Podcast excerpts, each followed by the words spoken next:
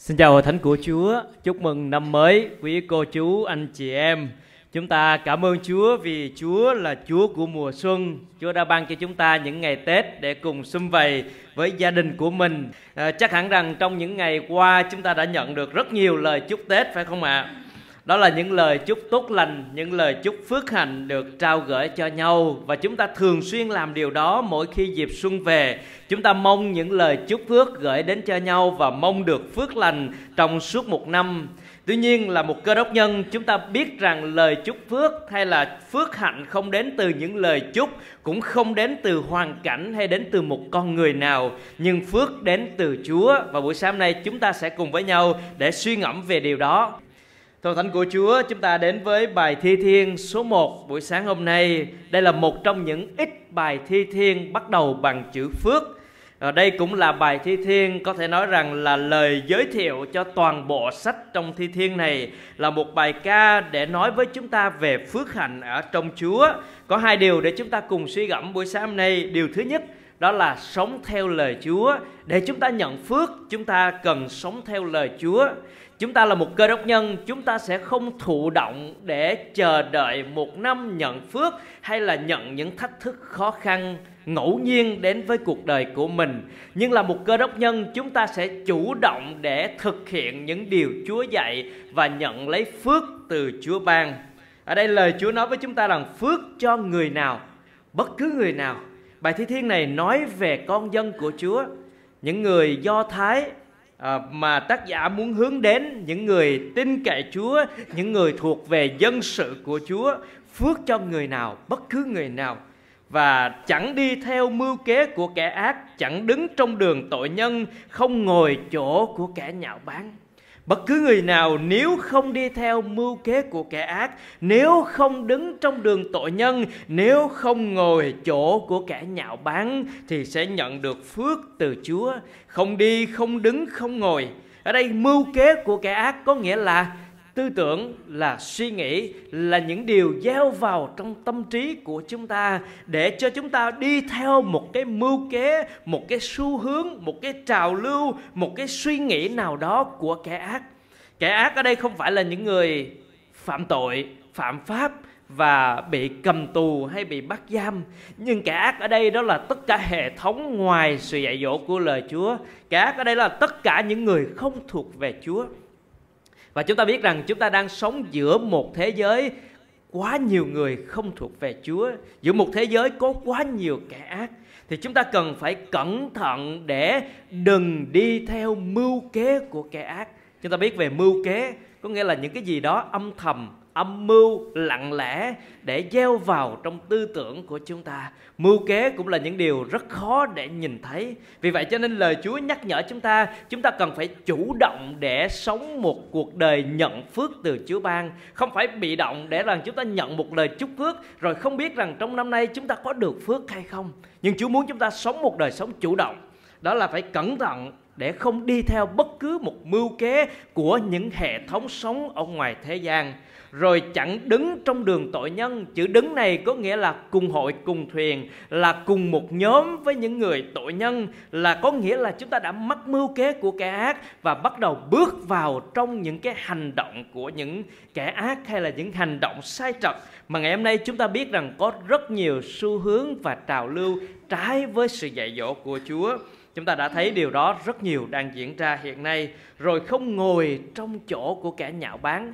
Đi đứng ngồi, ngồi là nói về một cái trạng thái ổn định trạng thái lâu bền có nghĩa là đôi khi chúng ta mắc mưu của những kẻ ác chúng ta bước vào trong những con đường đó và ngồi ở đó quá lâu hay là tham dự vào những điều sai trật nào đó và không nhận ra rằng đó là điều làm cho chúng ta mất phước và Chúa muốn chúng ta cần phải cẩn thận cơ đốc nhân cần phải chủ động cẩn thận trước những điều này để chúng ta nhận phước từ Chúa. À, có một câu chuyện ở trong cựu ước đó là cháu của Abraham tên là Lot. Sau khi tranh cãi với Abraham về bầy súc vật thì Lot đã chọn lựa một nơi khác để sinh sống đó là Sodom và Gomorrah. Ông đã bắt đầu đến đó và nhìn thấy dân thành sống trong sự gian ác rồi cuối cùng thì ông tạm trú ở đó, tạm cư ở đó một thời gian và sau đó thì ông đã sống luôn ở tại thành Sodom và Gomorrah.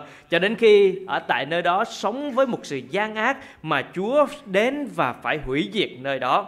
Và cuối cùng thì ông chỉ còn sống một cái mạng sống được Chúa cứu. Tất cả những gì thuộc về ông đều mất hết cho nên đi theo mưu kế của kẻ ác đứng trong đường tội nhân ngồi với những kẻ nhạo báng là một con đường dẫn chúng ta đến xa cách Đức Chúa Trời và mất mọi phước hạnh mà Chúa muốn dành cho đời sống của chúng ta.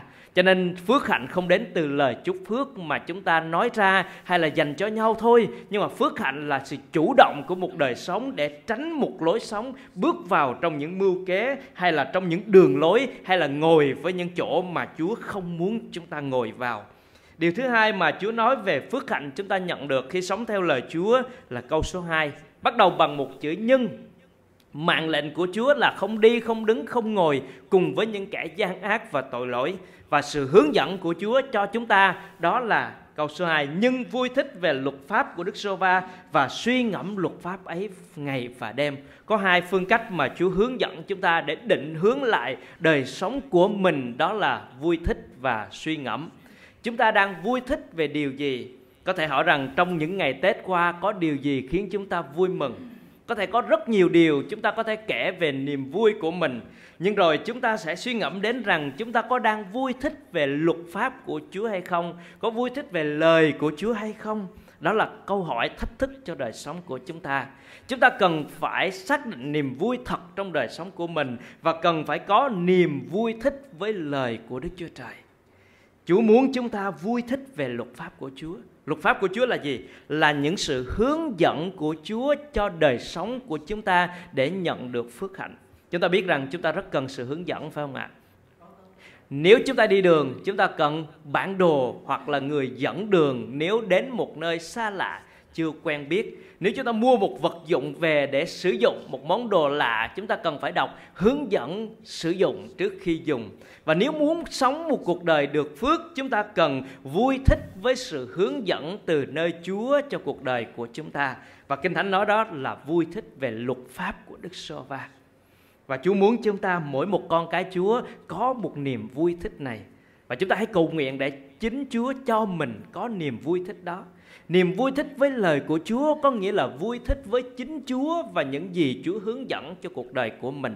Nó không phải là một bản văn tự của kinh thánh hay là những câu chữ hay ở trong kinh thánh có có được, mà sự vui thích về lời Chúa chính là vui thích với đấng tạo hóa mình và hướng dẫn cho mình cách sống trên đất này. Xin Chúa cho mỗi chúng ta có điều vui thích đó. Rồi tiếp tục đó là suy ngẫm luật pháp ấy ngày và đêm. Từ cái chỗ mà mình vui thích đó Mình mới dịch chuyển tấm lòng của mình Và thời gian của mình, tâm trí của mình Để suy ngẫm lời của Chúa ngày và đêm. Có lẽ rằng không cần ngủ nữa Vì mỗi đêm phải suy ngẫm lời của Chúa. À, lời Chúa dạy chúng ta không phải là chúng ta sẽ thức suốt các canh đêm để suy ngẫm nhưng mà ngày và đêm chỉ cho chúng ta về một cái khoảng thời gian liên tục trong tâm trí của mình làm đầy tâm trí của mình bằng lời Chúa thay vì những điều khác. Có rất nhiều điều sẽ xen vào tâm trí của chúng ta trong đó bao gồm sự lo lắng thường ngày của cuộc sống.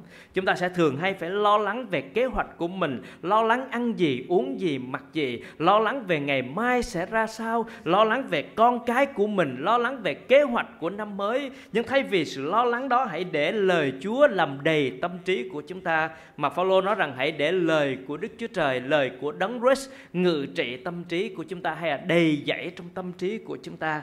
Bằng cách đó là suy ngẫm và nếu chúng ta không suy ngẫm lời Chúa, chúng ta sẽ chọn lựa để suy ngẫm về những điều khác trong cuộc sống này.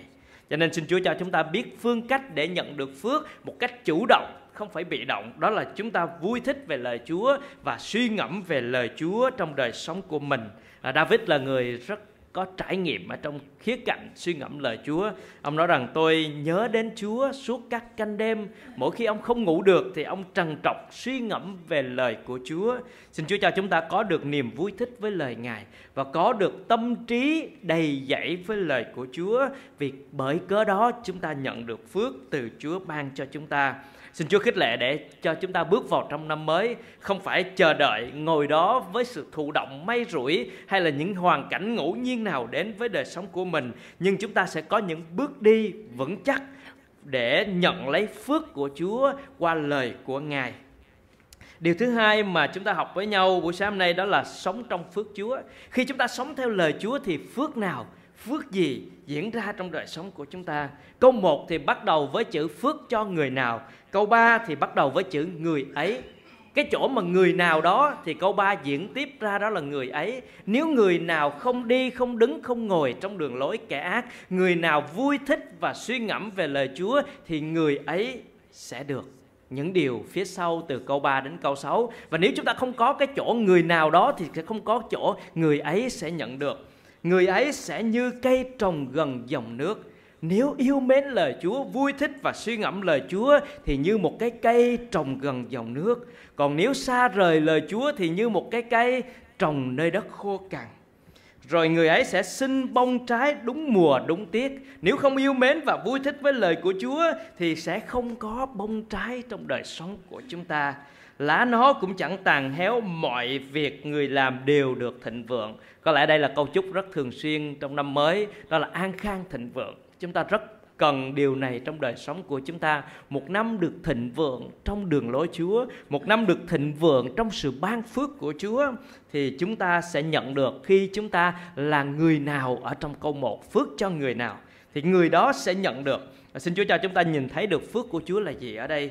Phước của Chúa đó là chúng ta sẽ được tươi mới như một cái cây trồng bên dòng nước. Lộc cái cây sẽ sinh trái đúng mùa, đúng tiết, đúng với bản vẽ của Đức Chúa Trời trên cuộc đời của chúng ta. Là một cuộc đời sinh ra bông trái, là một cuộc đời có ảnh hưởng, là một cuộc đời đem đến sự nâng đỡ, khích lệ cho những người khác. Và một cuộc đời sẽ bị chẳng bị tàn héo. Sẽ không có một cái, Chúa nói rằng không có cái thời điểm gọi là kết thúc hay là héo úa cho một cuộc đời được trồng gần bên lời của Chúa sẽ luôn luôn được phước hạnh mà Chúa dành cho chúng ta. Mọi việc người làm đều được thịnh vượng. Từ việc học hành, nuôi dạy con cái, đến công ăn việc làm, đến sức khỏe của chúng ta, mọi khía cạnh trong cuộc sống của chúng ta đều được thịnh vượng khi chúng ta có lời của Chúa. Mọi khía cạnh và đây chính là cái chữ lộc mà người ta thường chúc nhau ở trong năm mới. Khi người ta chúc nhau là phước lộc thọ thì phước là Chúa đã nói với chúng ta đó là phước cho người nào. Bây giờ Chúa nói về vấn đề khía cạnh lộc có nghĩa là những cái điều tốt lành thịnh vượng may mắn thuận lợi ở trong cuộc sống mà Chúa muốn ban cho chúng ta. À, tiếp tục câu 4 thì chúng ta Chúa nói tiếp với chúng ta là kẻ ác thì chẳng như vậy đâu. Một cái sự so sánh và tương phản. Như tôi đã nói rằng kẻ ác đó là những người không thuộc về Chúa không phải là những người phạm pháp nhưng mà là những người không thuộc về Chúa. Nhưng ngược lại thì nhân chúng khác nào rơm rác gió thổi bay đi.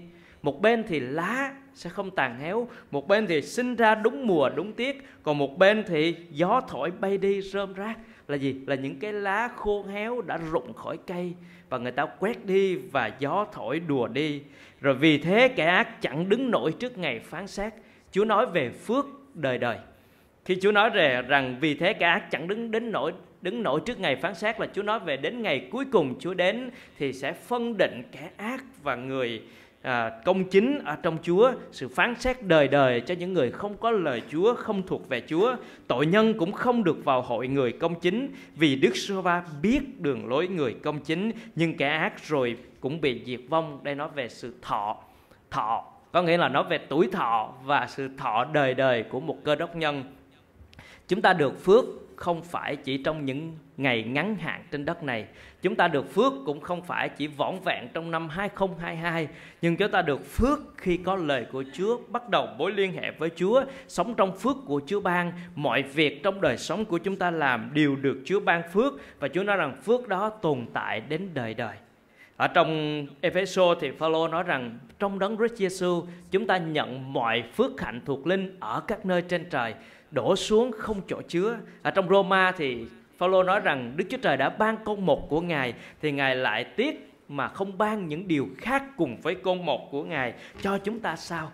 Cho nên trong đời sống của chúng ta theo Chúa, chúng ta nhận mọi phước hạnh từ Chúa, từ thuộc linh cho đến thuộc thể, mọi việc chúng ta làm đều được thịnh vượng. Cho nên xin khích lệ lời của Chúa đến với chúng ta trong dịp đầu năm mới, chúng ta đến với phước từ Chúa ban. Khi chúng ta sống trong lời của Chúa, thì chúng ta sẽ nhận tất cả những phước hạnh mà Chúa ban cho đời sống của chúng ta. Và hãy nhớ rằng chúng ta sẽ không thụ động để ngồi đó và chờ đợi một năm 2022 chúng ta sẽ bước đi không biết rằng phước hay họa ở phía trước mình. Nhưng chúng ta chủ động để sống trong phước của Chúa bằng cách học lời Chúa, suy ngẫm, vui thích với lời của Ngài.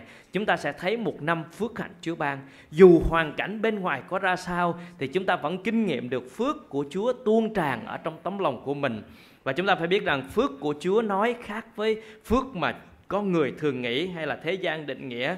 Chúng ta có thể cùng với nhau xem trong Matthew đoạn số 5 khi mà Chúa Giêsu đến, Ngài đã công bố những phước lành mà từ thiên đàng ban cho con người một, trong một cái góc độ của Chúa nhìn xuống ở trong đoạn số 5 của Matthew nói về tám phước lành tôi muốn đọc lại cho chúng ta nghe ở đây.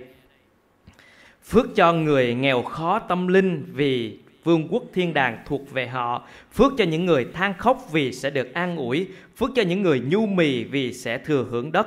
Phước cho những người đói khát sự công chính vì sẽ được no đủ. Phước cho những người có lòng thương xót vì sẽ được thương xót. Phước cho những người có lòng trong sạch vì sẽ thấy Đức Chúa Trời. Phước cho những người hòa giải vì họ sẽ được gọi là con Đức Chúa Trời. Phước cho những người chịu bắt bớ vì sự công chính, vì nước thiên đàng thuộc về họ.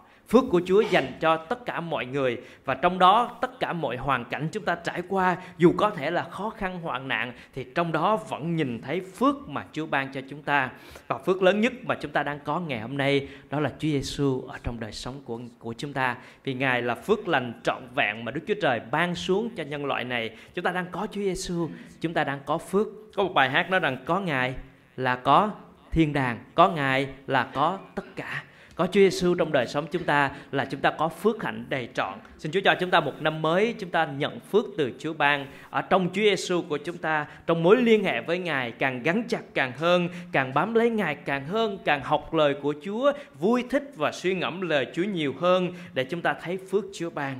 Chúng ta sống theo lời Chúa ban, nhận phước Chúa tuôn tràn sống theo lời Chúa ban, nhận phước Chúa tuôn tràn. Xin khích lệ hội thánh của Chúa, chúng ta bước đi trong năm mới ở trong lời của Ngài. Amen.